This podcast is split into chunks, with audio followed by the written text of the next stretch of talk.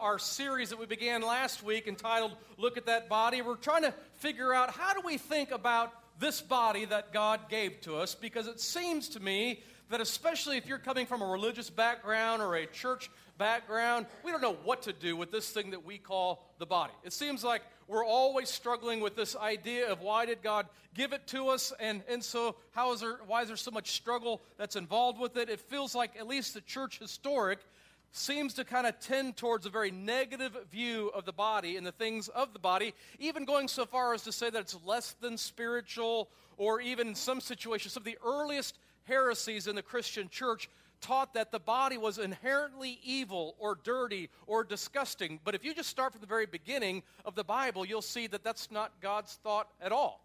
In fact, in Genesis chapter 1 and chapter 2, after God creates the body, he steps back and he says, It is very good.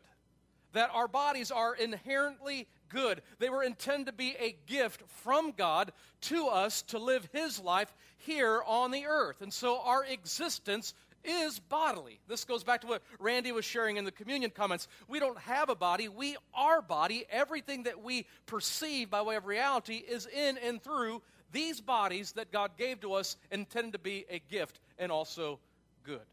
And just so you know where we end up, it seems that from beginning with creation to the very end, it's still body. Like the end of our story is this idea of resurrection, which, by the way, next week is Easter. We're going to celebrate the resurrection of Jesus. You should be here. But it's not, resurrection has never meant just life after death in some way where, you know, our spirits go off into heaven and float around like Casper the Friendly Ghost. But resurrection has always meant, no, bodies come back to life again. Now, here's the deal it will be a, a, door, a different body. It's going to be immortal and it's going to be imperishable, but it still is bodily, reflecting like Jesus' resurrection. He's the first fruits of the resurrection according to the Bible, and so it'll mirror something like that. So here's where we concluded things off last week that is, you should then make peace with your body. And this is important because, especially in our day and age and culture, there's a lot of body hatred. There's, I mean, people they hate their body they don't like the way they look they become obsessed with it. We get magazine covers that tell us you're supposed to look like this or be like this. And i just want you to know just because it's been intended as a gift from god you should make peace with your body. And you should also come to see it as inherently good and in it, then, that you should not consider to be inferior or less significant than the spiritual life, but rather, in the end, the Bible tells us that we should care for and cherish our bodies in a way that reflects proper stewardship. But here's the question for us today. In the words of Dallas Willard, it is this How do we get our bodies to be the primary, our primary ally in Christ likeness? How do we get these things that God gave us that we call bodies to work with us and to cooperate with us to be our primary ally in our quest to be like Jesus? Because I don't know if you're like me or not, but it feels like the thing that oftentimes sabotages me from being more like Jesus is this body. Like when my heart is bent towards Jesus, when my thoughts are bent towards Jesus, I don't seem to be able to go very much time before it feels like my body is getting in the way and sabotaging my entire intent and desire to want to be faithful to or like Jesus. And some of you understand this and you feel this. It goes back to the words of the Apostle Paul Romans 7. We read this back in January when we did that Change Anything series where he struggled with, I wanted to go in this direction and do these things, but then I kept doing the wrong thing. Here's what he said. Listen to this Romans chapter 7, verse 15. I do not understand what I do. Now, that's a life verse for somebody right there. Like, that could be a whole sermon. I, I, don't, I don't get what it is that I end up doing. For what I want to do, I do not do. But what I hate, I do. Anyone, under, anyone relate to that? Yes, I, we can all relate to that. And if I do what I do not want to do, I agree then that the law is good. As it is, it's no longer I myself who do it, but it is sin living in me. For I know that good itself does not dwell in me, that is, in my sinful nature. For I have the desire to do what is good, but I cannot carry it out. For I do not do the good I want to do, but the evil I do not want to do, this I keep on doing. Now, it's like an Abbott and Costello routine, right? That's what it, that's what it feels like. Now, if I do what I do not want to do, it's no longer I who do it, but it is sin living in me that does it. So, this is the law I find at work. Although I want to do good, evil is right there with me. For in my inner being, I do delight in God's law but yet I see another law at work that's in me, and it's waging war against the law of my mind and making me a prisoner of the law of sin at work within me. What a wretched man that I am. But now listen, he doesn't finish with that. He goes on and says this Who's going to rescue me from this body that is subject to death? Verse 25 is the key here.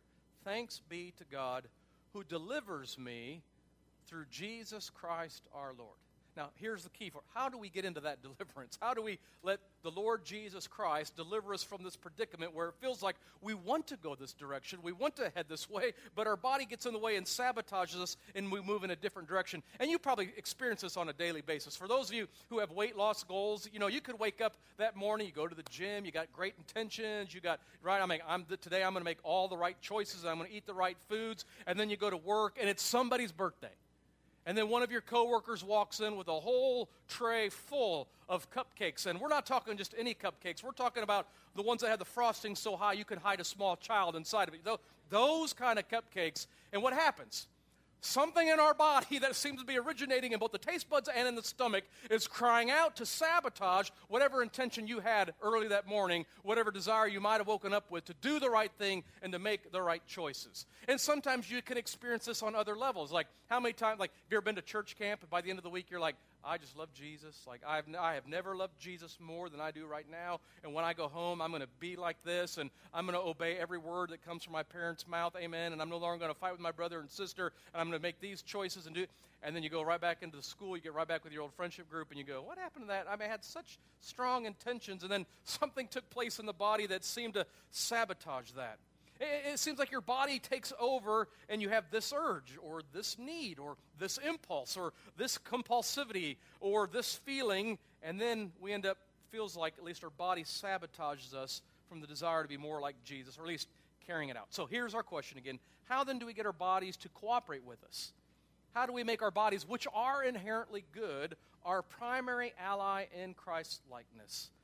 Eh, we need our bodies, like really our fleshly, physical bodies, how do they become increasingly poised to do what is good and then therefore to refrain from what is evil? How do we get the inclinations of wrongdoing that inhabit the parts of our body to be eliminated? To get the body to serve us rather than to govern our life, which for most people it does, and that seems to be the problem. So let me give you the background story to your body, why this hap- why it feels like it sabotages you so often. Let me give you how this works. The body, your body, is the original and primary place of your dominion and responsibility. And you begin to discover this as you're growing up. Like even as a small child, you begin to discover that your body, your physical body, is the primary place in which you exercise your dominion and you have responsibility over it. And so in it, we could call it sort of a manifestation of your kingdom.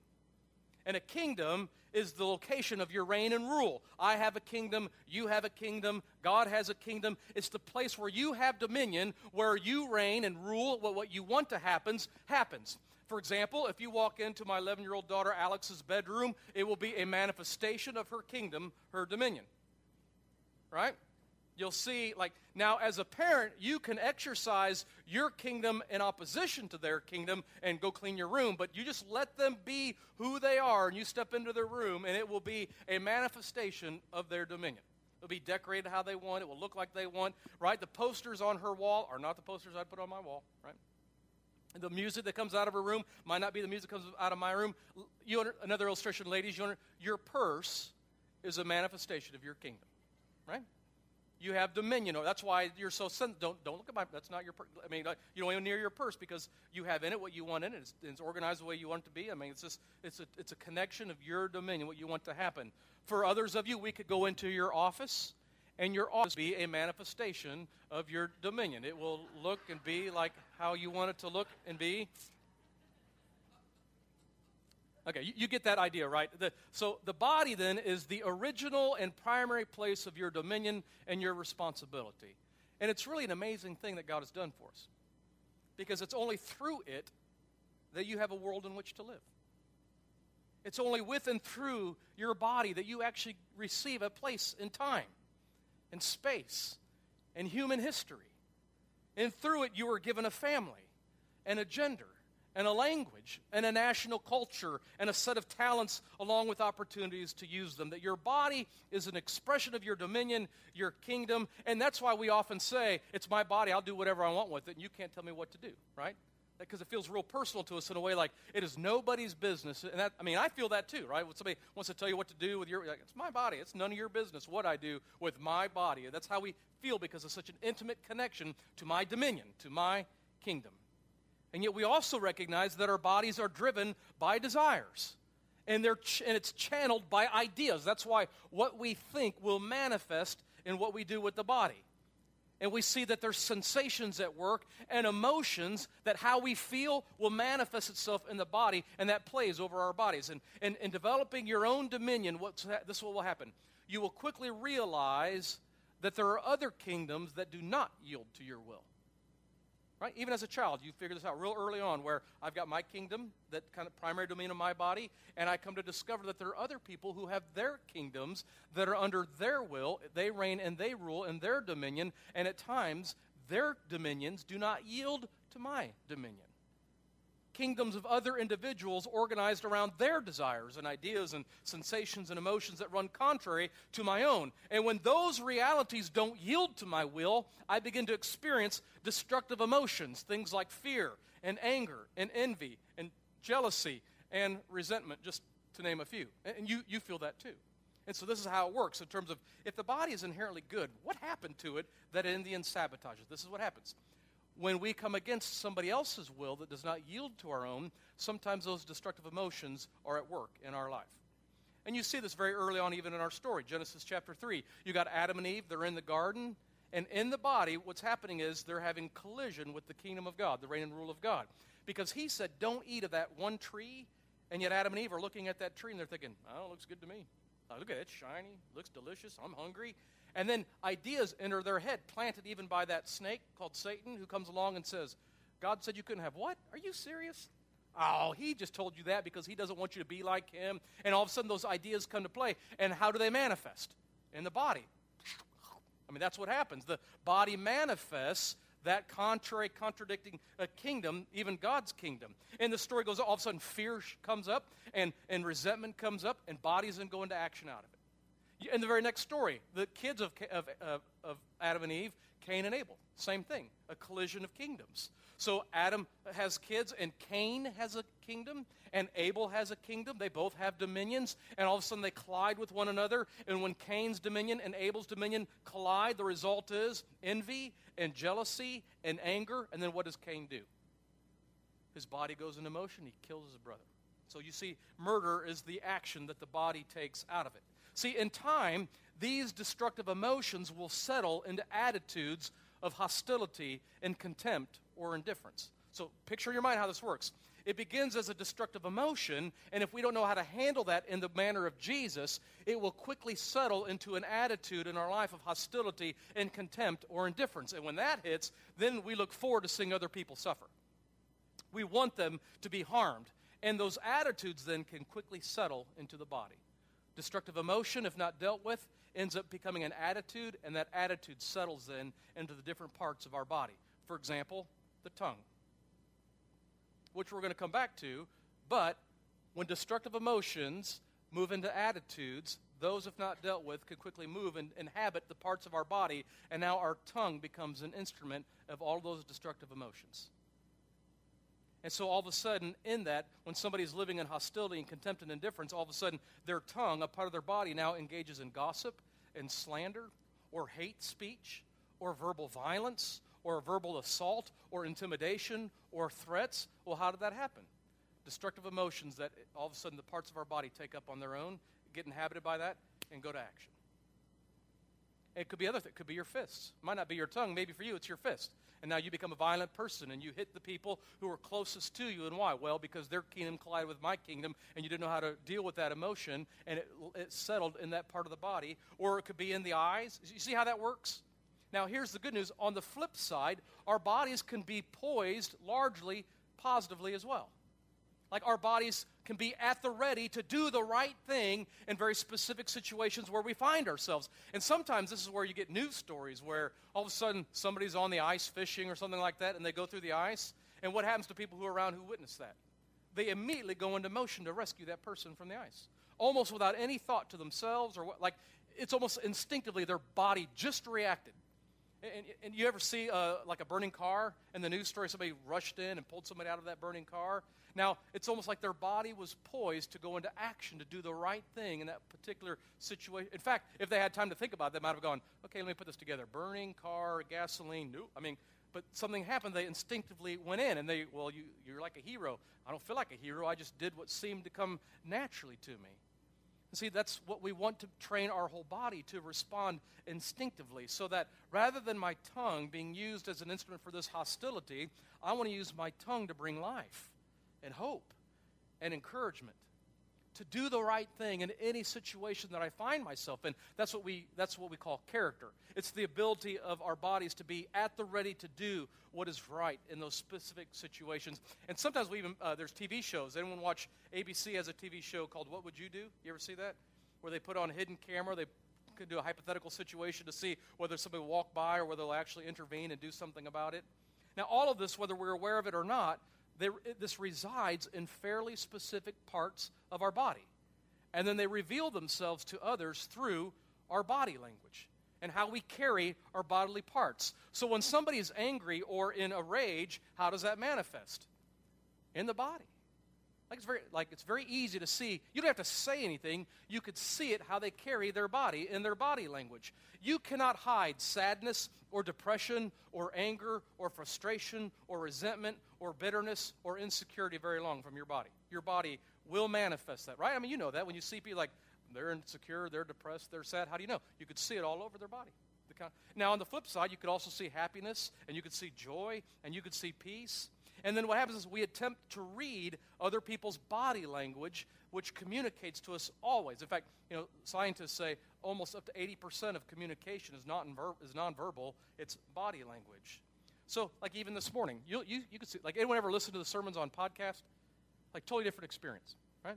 And well, what's happening? I mean, they're still excellent, but I mean, here's what to, totally different experience. And why? Because on the podcast, you can't see body language. You don't see the spit flying out of Sam's mouth and his eyebrows are pointing up at this particular direction. He's flapping his arms like crazy. Like when you miss keep listening to the podcast. We're glad you're listening. But I mean, you get what I'm saying, right? In terms of sometimes there's something missing because of body language. And that's why the task then of becoming more like Jesus must include the body that redemption and salvation is not just for your soul. And we hear that all the time. Well, Jesus came and saved my soul. Well, that's great. And he needs to save your body as well.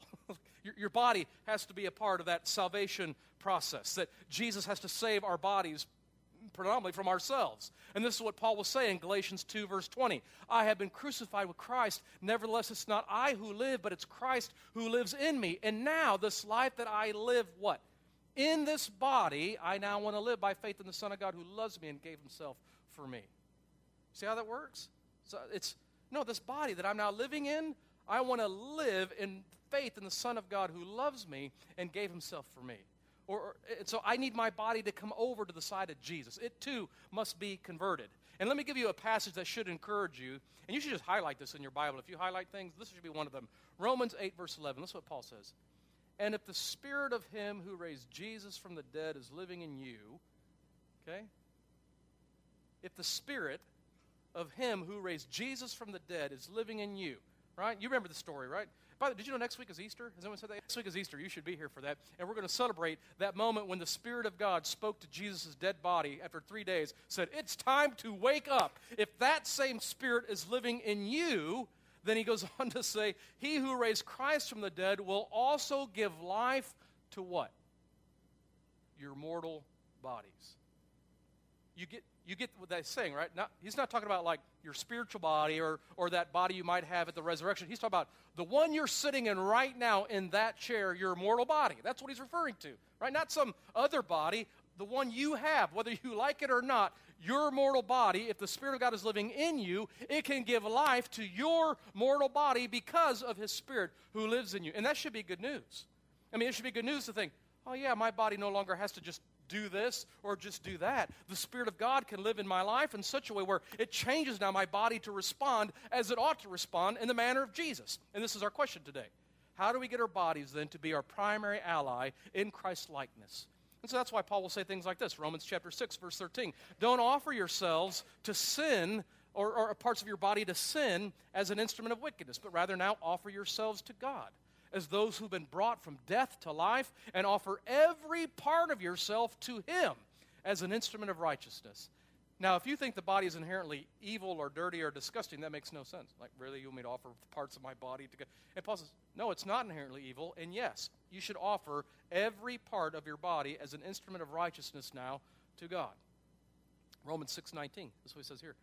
I am using an example from everyday life because your human limitations, just as you used to offer yourselves, the parts of your body, as slaves to impurity and to every increasing wickedness, now I want you to offer you as slaves to righteousness, leading to holiness.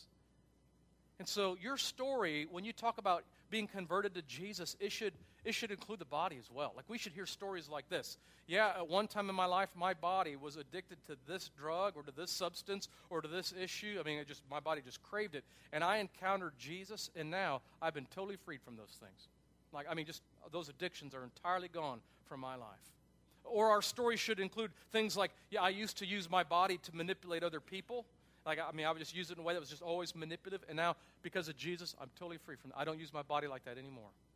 Or for you, it might be I used to use my body to manifest my rage. I mean, listen, I could tell you, I used to be a man of war. When somebody hacked me off here, or I felt like I was disrespected or mistreated here, I mean, I was a man of war. But now that I've encountered Jesus, my body is now, I use it for peace. I'm a man of peace. That should be a part of our story.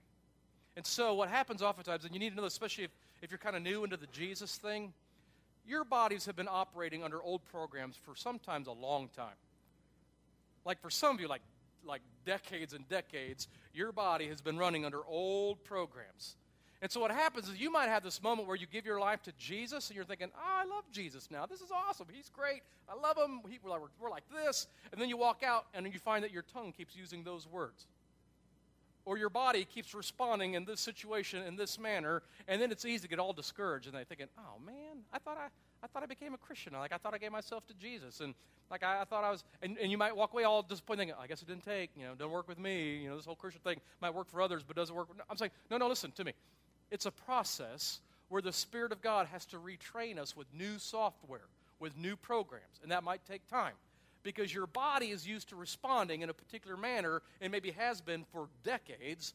Now it's trying to relearn. Oh, no, no, no because of the Spirit of God who now lives in me, I can now train my body to respond in this way. And so don't be discouraged by that, but I also don't want you to be shocked if it happens. Like if you walk out and you're like, I just gave my life to Jesus and I'm still doing this. Uh, it's okay. Just be, be as gracious with yourself as God is gracious with you. Your body will need to be retrained. So Paul says in Romans 7 5, For when we were controlled by the sinful nature, the sinful passions aroused by the law were at work on our bodies that we bore fruit for death. And that's been happening for years. So we got to learn a new way. And so, in that, you need to know that there will be temptations that will come to your body. I mean, temptations that arise in your body. And what I mean by temptation is inclined to do what is wrong. And it's different for each of us. Right? And you know that, right? I mean, things that tempt me might not tempt you at all. Like, you put in front of me, and I'm like, oh my goodness, it's cheese fries. But you could put cheese fries in front of you, and you're just like, look at all that sodium and look at all that fat. And I'm like, are you kidding me? It's delicious. I mean, right? But there's things that you might be tempted by that to me, I'm just like, Really? Um, okay. I mean, and so we don't want to judge one another based on our inclinations, our temptations, because they're different for each one. But when they show up, we want to have our bodies inclined in such a way that they make it through the temptation to the other side in the manner of Jesus. But where do those temptations and inclinations reside? Primarily in the parts of our body, in our hands, and our feet, and our shoulders, and our eyebrows, and our genitals. Yeah, he just said that. Genitals, I said that. Okay. And tongue and our overall posture. These are the various tendencies and that when they present themselves in our body, our body sometimes can move independently of even our overall intentions to the contrary. And let me go back to one that I think is important. The Bible even tells us. Uh, Jesus' brother, James, he writes a letter, and in it he points to one body part. He says, You know what the hardest body part to tame is? It's the tongue. And he'll say it back in James chapter 3, verse 5 and 6. The tongue is a small part of the body. Like when you, like overall, it's just so small but it makes great boast. Unless you're Gene Simmons of Kiss, then it's a pretty big part of the body. But I mean, for the rest of us, consider it's my ADD moment, sorry. Okay. Uh, consider what a great forest is set on fire by a small spark. The tongue also is a fire, a world of evil among the parts of the body. It corrupts the whole body and sets the whole course of one's life on fire and itself set on fire by hell. I would say the tongue perhaps might be the last bodily part to submit to goodness and rightness. But God's grace must come in and inhabit our tongue, and then his goodness and grace must govern it. So let's talk then. What do we do? How do we make it become a primary? Let me give me five things. We'll be done. Five things. Number one, and this is the hardest, so I want you to notice up front. This is the hardest thing. But number one, we must surrender our body as no longer being our property to do whatever we want with it. We must come to surrender our body and begin to see that we are no longer free to do whatever we want with it because it belongs to somebody else. And this is difficult. Even as Americans, you, we keep going back to that idea of like, it's my body, no one's tell me what I can do. I mean, but here, for those of us who are following after Jesus, what we've confessed is Jesus is our Lord. And if Jesus is our Lord, what that means is we are yielding to Him and His kingdom the sovereign rights to dictate what we can and cannot do with our bodies. It will mean for us a conscious decision to relinquish the idea that it's my body, I can do whatever I want with it. Well, not if you belong to Jesus. Because if He purchased you on the cross and paid a price for you, it includes your body, and now we've given Him sovereign rights to tell us what we can and cannot do with our bodies. And I will not for a moment try to pretend that that's an easy thing, because it's not. Because the kingdom of Sam often collides with the kingdom of Jesus. And the goal that Sam has in his kingdom is to somehow yield to the kingdom of Jesus. But in the end, what that means is how do I get into this place where I recognize that theologically, the entirety of who I am, including my body, now belongs to Jesus. He's the one that rescued me from death and He brought me to life, and He paid a huge price for that rescue on the cross, and thus it's no longer my own. It belongs to Him and now needs to be used for His purposes and His glory. And this is why Paul will even say about your individual bodies, they belong to Jesus and to the, and to the larger body of Christ. That's why what we do with it does matter. And so when you say, I can do whatever I want, what I do with my body doesn't affect anybody else, the truth is, actually, no, we're such social creatures, especially in the church, that what you do with your body does affect and impact others around you. In fact, there was a situation in the first century in the church of Corinth where people in the church were sleeping with prostitutes. That's what they were doing. And Paul had to figure out how do I deal with this? Like, how do I, how do I write a letter and try to shape them and, go, and guide them to not do that anymore? And the way he did that was well, you need to theologically think about your body and who it really belongs to. Here's what Paul will say in this situation. He says, verse thir- the end of verse 13, the body, however, is not meant for sexual morality, but for the Lord, and the Lord for the body. Now, if you're a Greek at the time, that's crazy talk, right? Because the body is dirty and disgusting. So this is a novel idea. Verse 14 By his power, God raised the Lord from the dead, and he will raise us also. Do you not know that your bodies are members of Christ himself? Shall I then take the members of Christ and unite them with the prostitutes? No. Do you not know that he who unites himself with a prostitute, he's one with her in body? For it said, the two will become one flesh. But whoever is united with the Lord is one with him in spirit. So you should flee from sexual immorality because all other sins a person commits are outside the body. But whoever sins sexually sins against their own body. Do you not know that your bodies are temples of the Holy Spirit, who is in you, whom you have received from God? So listen what he says here. You are not your own. You were bought at a price. Therefore, you should honor God with your bodies. I mean, what Paul's saying is the reason why you shouldn't sleep with prostitutes is because that body that you're doing that with doesn't belong to you, it belongs to Jesus, and Jesus wouldn't have that for your body. And that's a tough thing. How, how, do, you, how do you release control to say, Jesus is in control even of my body. Romans 12, verse 1 and 2, Paul says, I urge you, brothers and sisters, in view of God's mercy, to offer your bodies as living sacrifices, holy and pleasing to God. This is your true and proper worship. And so you might be thinking, yeah, Sam, but my body wants to have sex with my girlfriend, to which I would say, well, of course it does. I mean, of course. I mean, well, I'm shocked by that revelation. I mean, uh, we get that. But your body isn't to govern itself, it's been purchased by Jesus. Now, Jesus will govern your body. And so we surrender our body and its purposes to Him. And, and that then sometimes trumps biologically, hormonally, the pattern of this world, what it's telling us to do. And here's what you need to know you will not drift into this position. Like just that idea of, you know, Jesus is in control of my body, you won't accidentally wake up in the morning with that as your mindset. You will intentionally have to say, Jesus, I am surrendering my body to you. So here's what I think you should do. Do this at least once a year, if not more, but here's what I think you should do. You should lay down flat on your back if you want. Make sure everyone else is out of the house so you're not interrupted. And just lay there, and I want you to meditate on your body, and then I want you to pray and release every part of your body to Jesus. I mean, just start from the top of your head, working all the way down to the soles of your feet, and every part of your body, just give over and release to Jesus.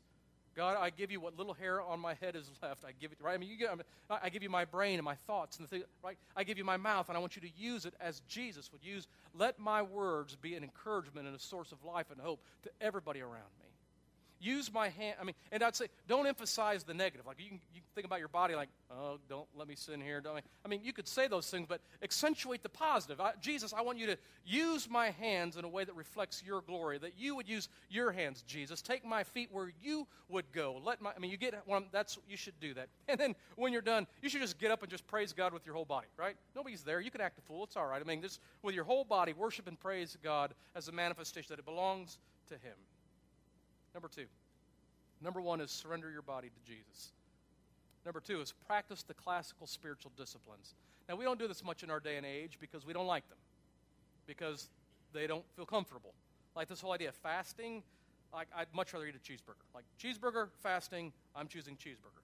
But there's something that's wise about entering into the classic spiritual disciplines because they engage the body and they prepare it to respond instinctively in the manner of Jesus.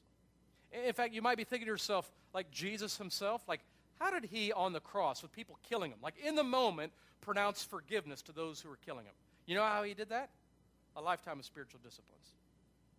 Like it wasn't like just he stepped up to bat for the first time and, oh, look, it's a baseball bat. What do I do? No, no. He spent his entire life in prayer and fasting and solitude and silence and meditation and worship and celebration. I mean, these are the classical spiritual disciplines that prepared Jesus even for that moment where he would be on the cross and pronounce forgiveness. And we know this to be true in every part of our life. Like nobody, never playing baseball, wants to, you can't step up to the plate with two outs, the ninth inning, bases loaded, and think you're going to hit a home run. How does that happen? A lifetime of training and preparation. Like nobody steps up to the piano on the stage and plays a brilliant concerto by Mozart. You, that doesn't, you just don't, doesn't just happen. How does that happen? A lifetime full of training, learning the scales and the notes and the right, right techniques, and that's how that works. That's what the classic spiritual disciplines are for us. When we engage in things like, you think being diagnosed with fasting or with, with cancer is difficult? Being diagnosed with cancer is difficult? It is. And, and it's going to be painful, but your body will be better equipped to handle it when it's experienced some fasting. Like when you've already had to deny your body what it wanted, you'll be far better equipped to, in that moment where you need to deal with that diagnosis. And so when we enter into things like fasting and solitude and prayer and silence and meditation and study and simplicity and service and submission, confession and worship and celebration, we can handle it better. These are the spiritual exercises that get us ready for that big moment. Number three, no longer idolize your body. How do we make our, how do we make our body a primary ally for us in Christ likeness? No longer idolize your body. Now, some of you right now are thinking, don't worry, I hate mine. Like, I look in the mirror and I hate it. I hate how I look and see these love handles and look at my gut and I don't like this sagging, and this stretch. You know, you, listen, you can still idolize your body even if you hate it. Because what I mean by idolizing your body is it has become the primary source of concern in your life.